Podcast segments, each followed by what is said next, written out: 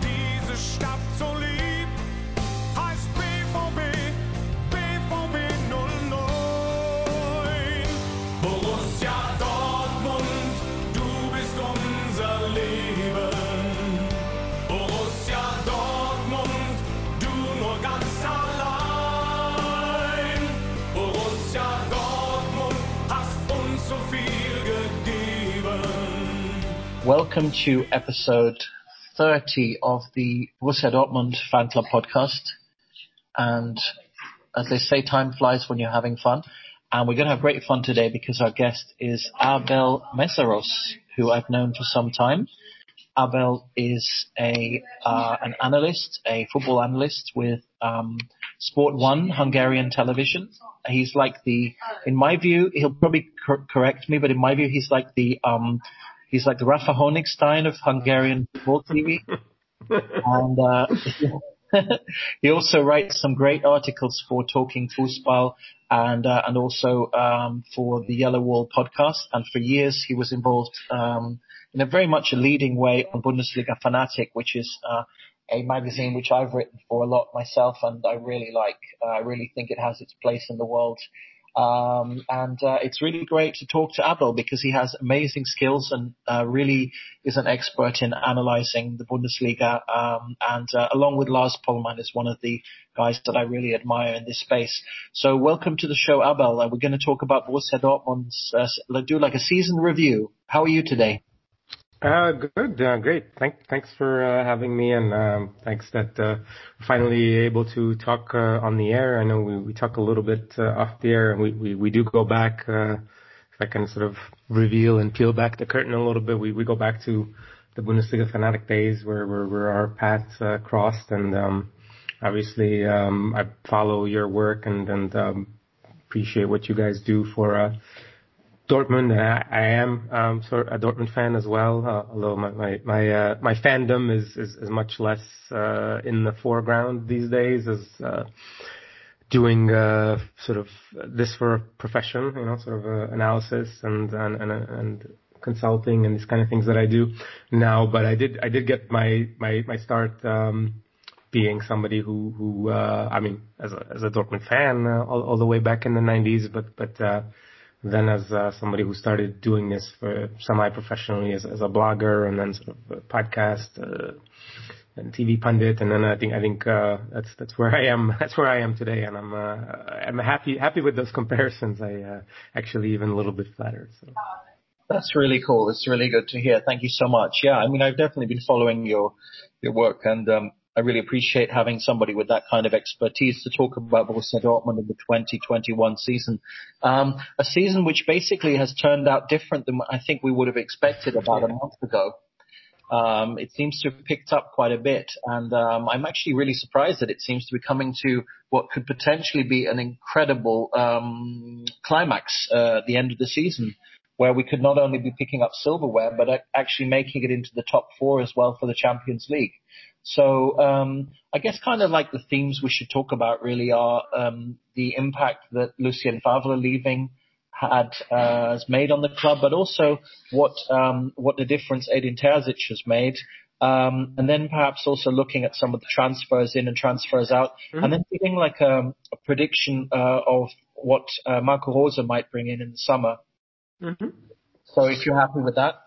Yeah, yeah, yeah. No, it's. I mean, I just want to say, like before, before we get started, that I feel like there's been like five Borussia Dortmund seasons packed into one, just because of like the the, the preseason expectations. Although I think they were probably a little bit lower than um, the the previous couple, where where it was like a, goal that was set by Watzke and everybody that that they're gonna win the title. Uh, I think I think there wasn't really an explicit goal uh, this season as much, and Favre kind of going into the season as a coach that's not going to be extended, and and and that's never really good. But then then I think you know that that that good start, and then you know the the, the terrible ending, and then Terzic, and then you know there was the the the slide, and the Champions League, and the Pokal, and I mean there's a million different things, and I, I just feel like there's been so many things. I probably I'll probably like um as you as you um have in the, in the show notes that, that it's like the the 17-18, you know, the the Bosz Stöger season, which I I think probably this is even a little bit crazier than that because of the COVID situation and not not having fans and those kind of things. Absolutely, it's been a strange season, and uh, I think that's a very good comparison with 17-18 and um, Peter Stöger, who I met and uh, really found him to be an absolute a fantastic human being, and I think he did an incredible job taking over, getting us to Europe um, in a season where Peter Bosz had, wor- had walked out uh, or been walked out. But um, on the same note, um, you know, I also thought that uh, it was wonderful to see Peter Bosz joining uh, Bayer Leverkusen and actually being given another chance and doing actually mm-hmm. exceptionally well until recently. Um, so he clearly, you know, Dortmund didn't get it that wrong. Um, a lot of the roots of the problem of BBV for me stem from um, essentially Thomas Tuchel leaving. And um, I think that um, you know Tuchel has gone on to do extraordinary things. I don't think, but I think it's perfectly obvious he has. Uh, and so perhaps we didn't get it that wrong, neither with Peter Bosz nor with uh, Tuchel. But at the end of the day, um, you know, working with Watzke and Zorc uh, is clearly not the easiest place to be around. Mm-hmm. And, and, and, as I've as I've always made the point, um, I don't feel that Dortmund is a place for every coach. I think it's the kind of place sure. where you either love it or loathe it. It's a bit like Marmite. I don't know if you've ever eaten Marmite before. yeah, yeah. I'm not a big fan yet that salty black spread that the English yeah, yeah, yeah. have on their toast with butter. Um, and I think that Dortmund as a place is a bit like that. If you if you fit in, if you're the right guy, if you're the guy who really understands the Ruhrgebiet and feels comfortable, then it's the place for you. And basically, Dortmund becomes a second home, like it did for Klopp or to some mm-hmm. degree also for Hitzfeld. But I think uh, Tuchel was just not the right guy for Dortmund, and Dortmund was not the right club for him ultimately. And a lot of our problems stem from there. I don't know if you would agree with me, but just talking about Favre, I feel that Favre was given pretty much all the money that he wanted to spend on the club. I mean, he spent 130 million um, but basically, I don't think he ultimately delivered. Um, I, I, think most people wouldn't argue with that. He, he, ultimately didn't really deliver what was what people were expecting from him, and uh, I think they were hoping for a sort of new Ottmar Hitzfeld uh, in terms of the type of coach that he was. Mm, I'm not sure. Like, I mean, I, I'm always like against the idea that the coach is the one spending the money because most of the time they really aren't. I mean, that's why specifically in Germany there's sporting directors and Dortmund uh, have a legendary one in Michael Zorc, who, Absolutely. Um, I mean, I, th- I think that, that so, so, like to to to come to more of the the problem, I, I I think, I mean, I am a I am a fairly big supporter of Lucien Favre and uh, maybe maybe one of the last people who has a condominium on uh, Lucien Favre Island. But I think like um one of the like one of the issues with Dortmund is that they they basically make two types of transfers. I mean, there's going to be problems with analogies, like with, with all of them, they're not perfect, but they really obviously make a killing of the identifying the young talent, and, and that, that's something that they do with the scouting department. And uh, obviously, there's millions of examples, and whether that's somebody that comes uh, even like before they're a professional, before they're eligible, that's beside the point. From you know Pulisic to Moukoko to to anybody. So either they come through the academy and, and, and play there, and then there, there's a huge pathway for know, from guys like uh, Nuri Sahin to even the ones that they sign at a young age, like um, Jadon Sancho or Erling Haaland um, lately. Um, so um, it, I guess it's like Marcus Pilawa is the, is the chief scout who, who, deserves a lot of the credit there. But the one, the, the, and I think that the root of the issue is that obviously those players are going to need time to develop and it's very hard to win championships with 17, 18, 19, 20 year olds because their form, as we, as we saw like Gio Reyna, I think is a perfect example this season is that um, he's had a very, very good start of the season and uh, like basically, um, difficulties for a long time and now he's coming back again. That's very, very normal, right? For, for, for somebody who's barely 18. But I think where they did really have been getting it wrong is, is the, the people that they sign inside the Bundesliga. It's like Dortmund have a problem evaluating the Bundesliga. And I think I, I've, I've, I've, I've said this a couple times, but not, maybe not so exclusively, but um, if you if you look at sort of some of the, the transfers that they have made in the um, in the Bundesliga over over the last couple of years, just just um, just basically um, from and it, not not exclusively in in the Bundesliga necessarily, but but also like the veterans, like basically whoever's a non-young player. Like I kind of want to say like who is the um, choice or who's the player that came at a, at a, at a sort of a non sort of you know youth player age um, that's been a success, and there really there really aren't too many of those guys. Yeah. So um, it's been something like 300 million that they've they've spent on you know on a number of players, and uh, you can you can go back to basically like I think it's just like maybe the last four or five years, and and of course all of those transfers are um, are offset by all the great player saves or all the great moves that they made on you know like the Ousmane Dembele, like where you where you buy him for 15 million and then you sell him for you know 150, yeah.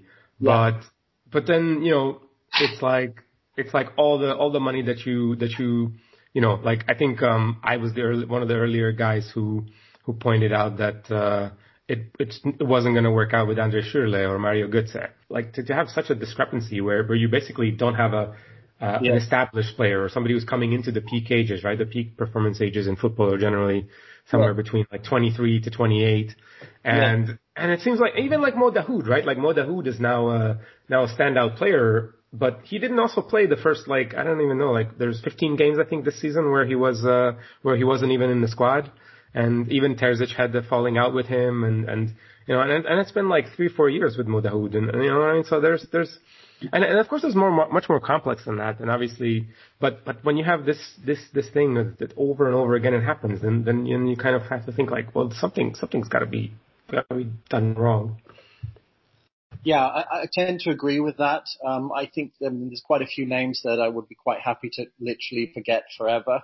Uh, um, and uh, yeah, they bring back quite bad bad memories of, of huge disappointments and uh, and, uh, and, and, uh, and and and hopes that were not fulfilled ultimately. And I think that Julian Brandt is particularly one of those where I would have had massive expectations and hopes that um, would be the new Andy Möller.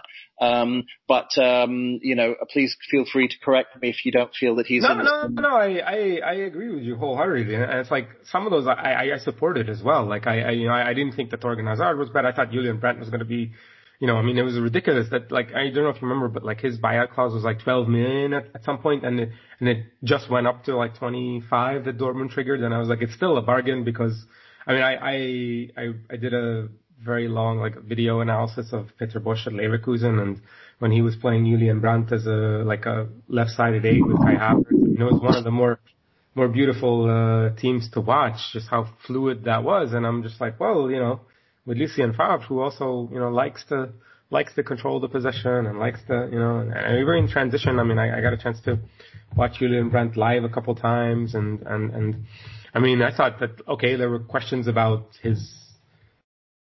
I don't know, like level of intensity, I guess, as a person and training and whatever. But uh, I thought it was going to work out. You know, like I didn't think it, it, and and it just it just it just hasn't. And and he, you know, he has he had moments, but uh, far far too few. And and also some of the other ones, like I, you know, not to go through all those transfers again, but but like uh, some of them, at least like half of them were, were not bad ideas, or some, or at least ones that you could talk yourself into. But the problem is that you know, once that everybody knows that Dortmund has money, you know, like because you you sold the Dembeles for 150 million, or even like when you got the 105 for Hummels, Mkhitaryan, and Gundogan um, then then you know you or, or you know that they're, they're going to get the 100 million for Sancho or whatever 150 for Haaland.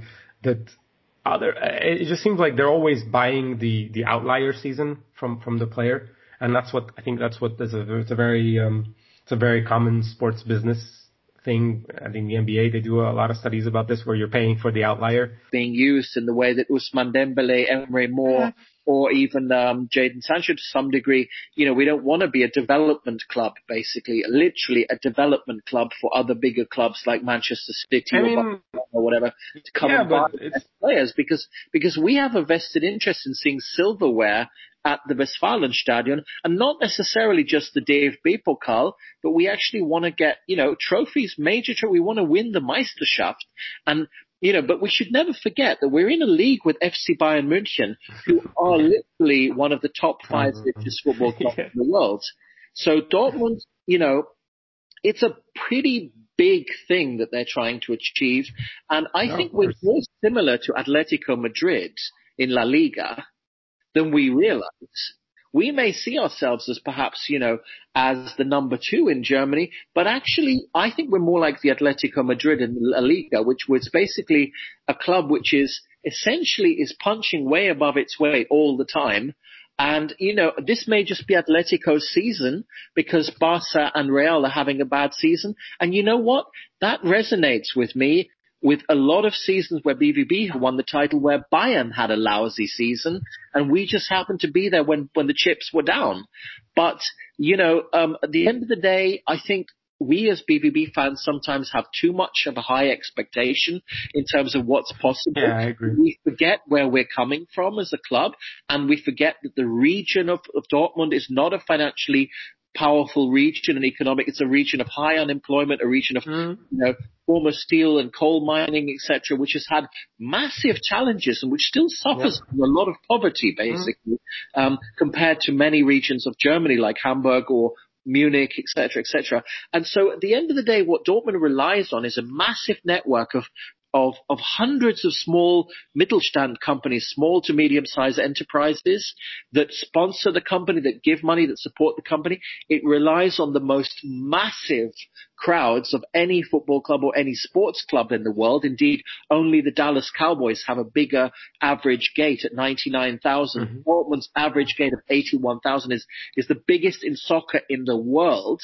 And yet they managed to keep the prices down. So essentially we have a very difficult situation, as Rafa Honigstein was saying on the show, that basically to be a coach, to take Dortmund to that level where they can actually beat Bayern, who, let's face it, won the championship last zero nine years in a row. It's going to be tragically this season. Yeah. You know, you, you're talking about some kind of what they call in German Kraft act.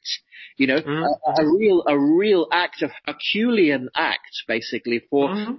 what is the David of the Bundesliga, not the Goliath. We are not the Goliath. Bayern is the Goliath, and I think we have to remember that the whole concept of der Klassiker, Dortmund against Bayern, that Klassiker in the past has been Dortmund Köln, Dortmund Mhm. HSV, you know, Dortmund. Uh, I'm sorry, sorry, Bayern HSV, Bayern Köln, Bayern Gladbach, which also is coming up this Mönchengladbach, weekend. etc. over the decades.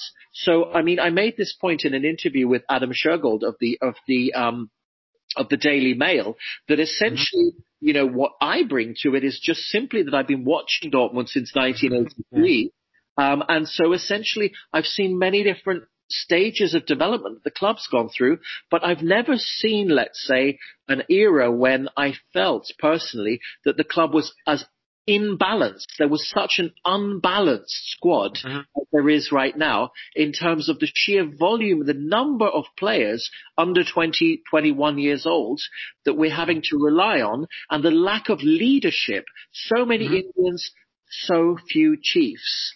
And what's impressed me so much has been that Edin Terzic, with all the goodwill of the club, has been able to take us through a season where there's no support from the fans essentially in the stadiums and we're just out there and we're doing our thing and we're actually, he's turned it around. And I think that Terzic has proven to be that guy who actually could take a, a- a club in a crisis Hmm.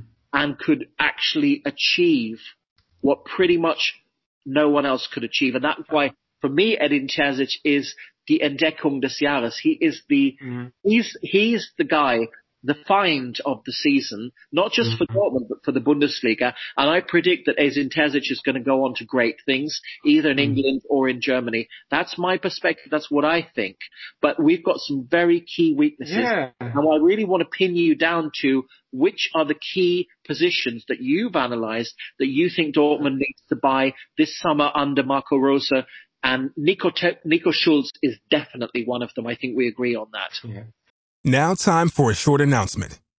If you love Borussia Dortmund, why not join us for a live game and have a couple of Dortmund Union beers at the Stammtisch meetup of the official Borussia Dortmund fan club in London? We meet on match days, at the Fitzroy Wine Cellar on Cleveland Street. For more details, head to our Facebook page or give us a call on 07459 394 121. And now back to the show. Yeah, I, I mean, like, I just a comment on the earlier points, right? Like you, you mentioned this, this sort of disconnect intellectually or, or, between your heart and your mind about where Dortmund is. And I feel like you, you understand it really well, you know, in terms of rationally, right, as a, the position. And then, but, but it's hard for your, your heart to, to accept that, right? That, that, that it's really only possible to win the league if, if Bayern have a, have a, bad season. And they had a couple of bad seasons. So I, I think like it's, that the chance was there, unfortunately, under Lucien Favre, certainly in the first season. You know, um, I think to, to, to a lesser extent, uh, it was, it was also there. Um, probably would have, might have, might have, I mean, I don't know, like, you know, with, with the Hansi Flick thing, nobody really expected that, right? So I think as much as people think it's a foregone conclusion, it really hasn't been a foregone conclusion that Bayern win the league. And unfortunately, it's it's coincided with the with the time where Dortmund are might have even really been surpassed as the number two team by uh, RB Leipzig, certainly in the performance results uh, phase, which is which is uh, you know from a Dortmund fan perspective, which is not not something you want to see. Um, but yeah, and, and and it's and it's where do you go forward, and, and how do you how do you fill up a, a roster I think like like I like I said before, and I, I want to also comment a little bit on Terzic because you and I see this differently. But um, I don't know, like I don't think there's going to be much movement, just in a sense that, like I said before, um, it's not it's not really like Dortmunds are not they're, they're not really like in that sense a buying club. Um, and when you have these young ta- like the good thing about young talent in in some ways is that you know you as soon as you're not like explicitly competing for the title and like for next season at Bayern when you get Nagelsmann, who can we agree that he's the best coach in the Bundesliga? I, can we? Abel, 25 million for a coach? Well, yeah, I mean, we can we can agree on we're gonna, but but I think you know you're what you're what you're, and this is like this is a discussion uh, an entirely different one, but um, you know, because he makes players better. I mean, Nico Schulz, uh, we don't really need a better example than him. I mean, Nico Schulz before was a, a guy who was basically cut by Hertha and didn't really do do that well at Gladbach and you know kind of off the scrap heap and and turned him into a DFB starter Dortmund 25 minute and and he did that with it's also I think this is what I think people don't understand so much about the impact of coaches and and I think it's it's it's going in a direction we certainly see it this summer with you know the 7.5 million they paid for Adi Hütter even Dortmund paying the 5 million for Marco Rose, is that coaches make the difference because you, especially the ones who can quickly implement the style, and that's what all these guys Rose has in common as well. Um, yeah. That they have a style. Now, that's where I actually have some of my doubts on Terzic because I don't know if he necessarily has a style. Yeah. I like, like I, I, I, and I'm kind of shocked that he has all of these reported offers from like I saw Wolfsburg, I saw or maybe not offers, but they're thinking of right. Like at first it was like Düsseldorf and Augsburg, and then it went up to Bremen, and then Wolfsburg. Yeah. I, I thought like Leverkusen. I mean, okay, I, I I don't I don't know. I mean I. I I think in general, like he's a very likable guy, right? Like he's he's a guy who oh, yeah. connects with the players. Oh, he was, you know, he's you know basically a lifelong Dortmund fan. Um, you know, was an opposition analyst um, under Favre and obviously part of the Slaven Bilić staff and even before that. So, um, but yeah, United. Yeah, yeah, and and but but I don't know. Like I, I think like um, I mean just to put a little bit of numbers uh, context and maybe cool cool the fire that you have uh, inside of you for test. Uh, he's got the same, you know, like, like the so the Bundesliga points. Uh, it's 1.8, you know, per per uh, per match, and it's 1.73 for Favre, who was his worst season. Like before that, it was. I get uh, overall Favre points is still 2.8, 2.08, so 2. almost 2.1. So um, I think even Terzic, who's been on this incredible hot streak, um, but even on those 20 games, Dortmund have you know 36 points, which is you know fourth place, tied for fourth place with Wolfsburg.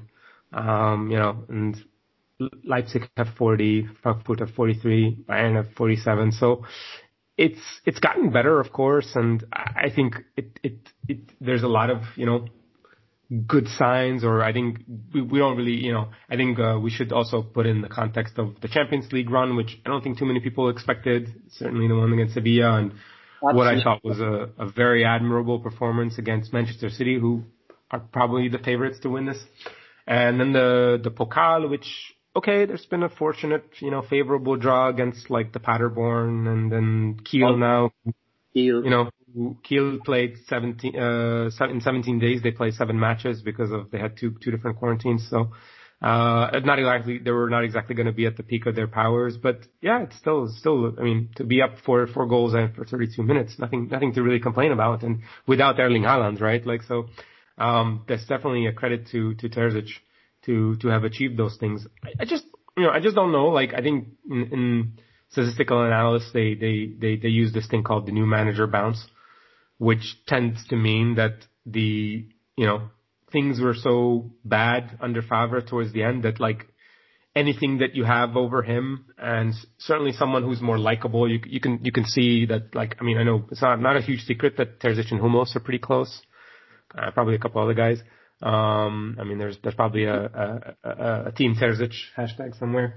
So I, I think you know, and, and this this run has been amazing. Um, uh, last four or five games uh, after after it seemed like all hope was lost after the you know the loss against. Uh, I mean, ironically, kind of went the same exact way. I think with the uh, I mean, losing to Bayern, uh, beating Hertha comfortably, and then they switched up the Köln and Dortmund loss and draw. But this is how it went with with Favre. But then uh, when they came back against Stuttgart, which I don't know if you remember, but like that first half, it wasn't wasn't great, and and I was like, this is Stuttgart team which is missing like half of their best players, and Dortmund were able to come back and then basically put away, you know, Bremen very comfortably, um, uh, Union Berlin as well, and then. Uh, he incorporates the spirit of Borussia. Yeah, yeah, yeah the way I mean, Klopp yeah. incorporated it.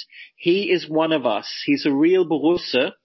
He's a, guy, he's a much he's a much better like you know he's a much much more like yeah. I don't know attractive candidate or much better sell if I want to be like really cynical about it. Of course, I understand that. Yeah. He's a real Borussia. He's a guy who incorporates the spirit. We can identify with him. The people in the region like him. He's one of us. He comes from the region. The fans like him. The players like him. He gets on. He's, you know, turned the club round and he's managing to get the results. What I'm just going to say as my final point about this is that BVB are punching above their weight. Mm-hmm. Team is unstable and Rose needs to identify some talented players who've got some history behind them that are able to stabilize this situation if we're going to get back to where we were in 1819, which you mm-hmm. correctly mm-hmm. identify was, you know, right up there, literally competing one to one with Bayern Munich.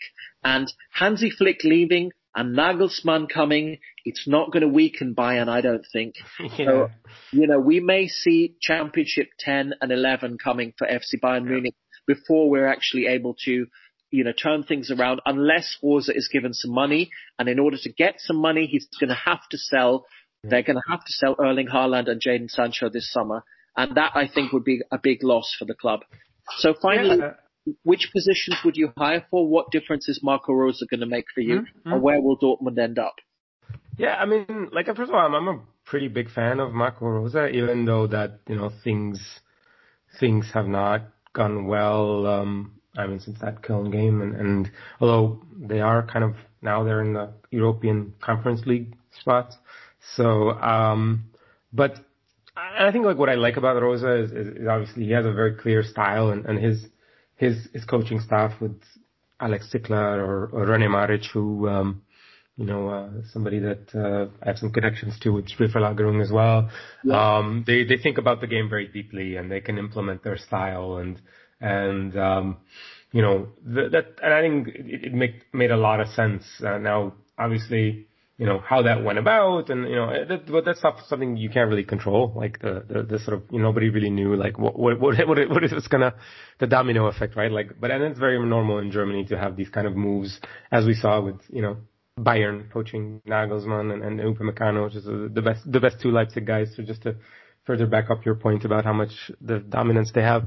So, and right. I think with Rose, typically his strengths are um, um, having a, a, positional play, but it's a quick vertical style. So it's it's it's it's a little bit like I think a more organized or a better better version of, of Terzic, and um, some something that something that they do a much more intensive pressing and um, you know uh, they they play vertically. They they play. Uh, they have very like I mean the variability. I think I think is going to be a big point because with Terzic we really only saw a four two three one with a four three three.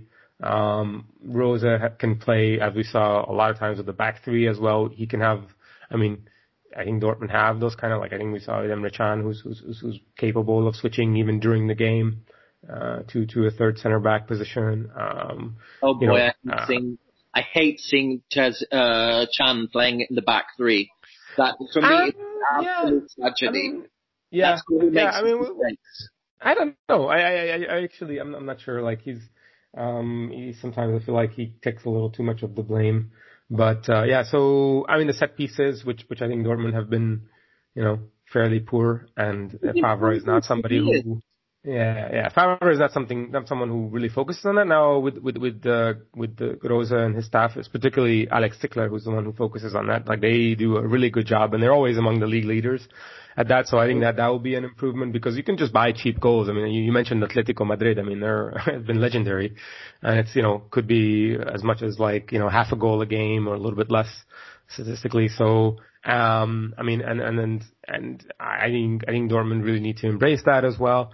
Yes. Uh, in terms of the positions, like I, I, I agree with you with the positions of need. I just don't think that this is going to be the summer where much is going to happen, right? Like with the Moreno yeah, injury, it's it's going to be further. You know, Piszczek is Piszczek is is is back going back to Poland, so uh, obviously, you know, it really kind of leaves you Thomas Meunier as as the starter, or like I guess Passlack is there. So, but I don't know. Like, I mean, that's the problem is that you the the the amount of uh, you know fullbacks who are affordable or like let's say like in around the Bundesliga. Yeah. Um, that Dortmund would feel comfortable with. Very like not, there's not not too many of them, right? Like I mean even like and the problem is that like even like somebody like Ridle Baku who before he moved to Wolfsburg, like he would have been a great you know target for Dortmund because he can play right back, he can play like you know like a number eight, he can play right midfield, like he'd be a perfect time. But like now he's now he's probably like out of the price range, right? Because like he's he's had a really successful season at Wolfsburg. Like now, there's you know half the Premier League is interested in him. Like I I always get these questions about you know oh Ridle Baku to Arsenal or Everton. Like I, I get I get a lot of these get a lot of these requests now. Um, and you know he's gonna play the Euros probably, and and that's gonna even up his value. So and that that's why I meant, where you know Dortmund are paying for the sticker price or the outlier season. So that's that's that's the issue now with with left back. I think it's less of a problem because you've got Guerreiro who also has looked amazing under Terzic when he can play, particularly because he's the guy who's the best at evading pressure and building up. And I think he's yeah. he's the one who's really key. I think he actually will be even better. Um, because, like what you saw with, with like, I don't know if you saw like Salzburg and Rose, but what they got out of like Andy Ulmer, who, um, is a legendary player in the Austrian leagues, but, you know, he's, he's not, you know, I mean, so, but so eh, eh, imagine what what they can do with Guerreiro. So I think that'll be Akanji and Hummels will take a step forward. Maybe even like Zagadou, who you really need a left-footed center back. If he can come back, uh, that'll be that'll be further. So I think there's there's actually like I mean, it's weird because I I, I think you know you really don't need more attacking players. I probably I think there's to be some more sales that and and that's where I think the key to your question is is that if Dortmund can say like like find somebody to buy a Julian Brandt or find somebody to to buy like a Thorgan Hazard or maybe somebody will come in with a crazy offer for Bellingham, right? Like, you know, I don't know. Um, maybe, uh, you know, Manchester United or, you know, I mean, uh, it's tough to, you probably know the English market better than I do, but, um, if you get the Sancho money and then you maybe sell somebody else, like from that, like You're whatever right. you get for some of those, yeah, you can you can then think about you know buying someone, but um, it's not it's not too many you know alternatives, and and, and I think you know you you don't want to like every like Dortmund are gonna have to overpay for some of these players, and it's partic- particularly like with young fullbacks. There's really like there's not that many of them out there who you know Leipzig don't really play with natural fullbacks. You know, or Bayern play Pavard, who's a center back, and and so on and so on. So it, it's kind of tough, uh, and you need them to be playmakers, you need them to be workhorses, you need them to be defensively side. Like the, the, the perfect fullback almost doesn't exist. You so, made some great points, and let me just pin it down to one player. Uh, how good is Coulibaly coming in? Do we know anything about him? Uh, yeah, I wish I, I wish I could tell you that I that I would, but uh, you know, seeing that he's uh, 17 and I don't really, you know, that's not that's that's kind of a little bit beyond my my capabilities to to to scout at that level. But uh, um, I do want to actually give you the the sort of you, you mentioned I should pick between league finish and the Pokal. Um, I yeah, I mean I I don't know, like I I I feel maybe a little bit better about the league finish, although like I am on record on the TV show that we did as like, you know, uh, Dortmund are not going to make the Champions League. So I feel like I should stick to that, but seeing as this yeah. is a Borussia Dortmund fan podcast, I, I, I think that would be a little bit, uh, I don't know, rough if I said no. So I, I think they're, they're, they're going to do it, but, but, but probably, I mean, I don't think we'll know much more about this weekend because really, to me, this, this match against Leipzig, uh, in the league is is, is the key one. Um, and it's nice that it's at home. And generally, I think um, for, for the last couple of years, Dortmund have gotten even you know Roman Bürki mistakes notwithstanding, but have gotten favorable results. And certainly, like um, when they didn't outplay Leipzig, they won. But then when they outplayed them, they didn't always win. So I I actually think that this this could be um, the the time to do it. Leipzig don't really have that much to play for. I think for them, the Pokal is, is much more uh, important in terms of Nagelsmann winning a trophy. And but more importantly, like I think uh, can, I think if, the, if Dortmund win against Leipzig, they they will they will make the Champions League because then Leipzig play against Wolfsburg, and that should be that should be a good enough uh, good enough result. So I'll go for that. And then with the Pokal, I don't know. I I, I don't. I mean, if Dortmund have been amazing in that, in that but um, I, I feel less optimistic about that. Yeah, I'm with you there, Abel. I'm with you, and uh, I'm I'm I'm I'm so glad that you're analysing the Bundesliga and not another league because uh, this uh, league really benefits from uh, people who can analyse things to the detail that you can, and people like you and Lars and so on. And I'll continue to follow your work. And it's as I said, uh, you know, it's a pleasure to have people like you and Rafa Honigstein and so on on the show. And uh, thank you so much. And I'm going to give my prediction. I think you know, in terms of points, I'm going to say four points between the two matches. You can divide them whichever way you want to. Um, okay. although it's not very complicated to guess what I'm saying, but essentially, yeah, I think we will end up with the Champions League and I uh, place, but I am not sure about the uh, silverware, uh, and uh, it, it's left to be seen basically. But uh, if Terzic does it, I do predict a very bright future for him. I think the biggest mistake this season was letting Hakimi go. Um, he's one of the greatest talents I think we've seen yeah. in years, and he may end up at Bayern Munich, which I think would be heartbreaking. At the end of the day, um, you know, uh, it's been a, a, a very surprising season in so many ways for so many of us in so many of our lives.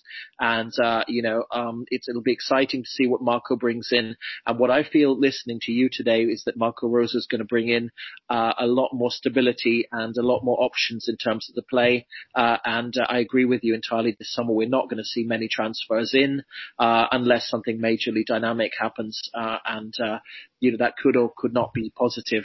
Um, at the end of the day, uh, we will wait and see what happens and and uh, we live in exciting times. Um, Abel, when can, where can people reach you uh, if they want to um, get in touch if they hear something? Probably face, uh, not, well, I have a Facebook page as well, but I think it's, uh, most of the stuff that I have there is not so much in English, but, uh, Twitter, like, is, is the most frequent one, which is at BundesPL. Um, so that's, that's probably the best way. And thank you so much for inviting me. It's really, really has been a pleasure. It's been great talking to you. Thank you so much, and uh, keep it Bundesliga. Um, God bless you. Thank you, Abel, and enjoy the rest of the week.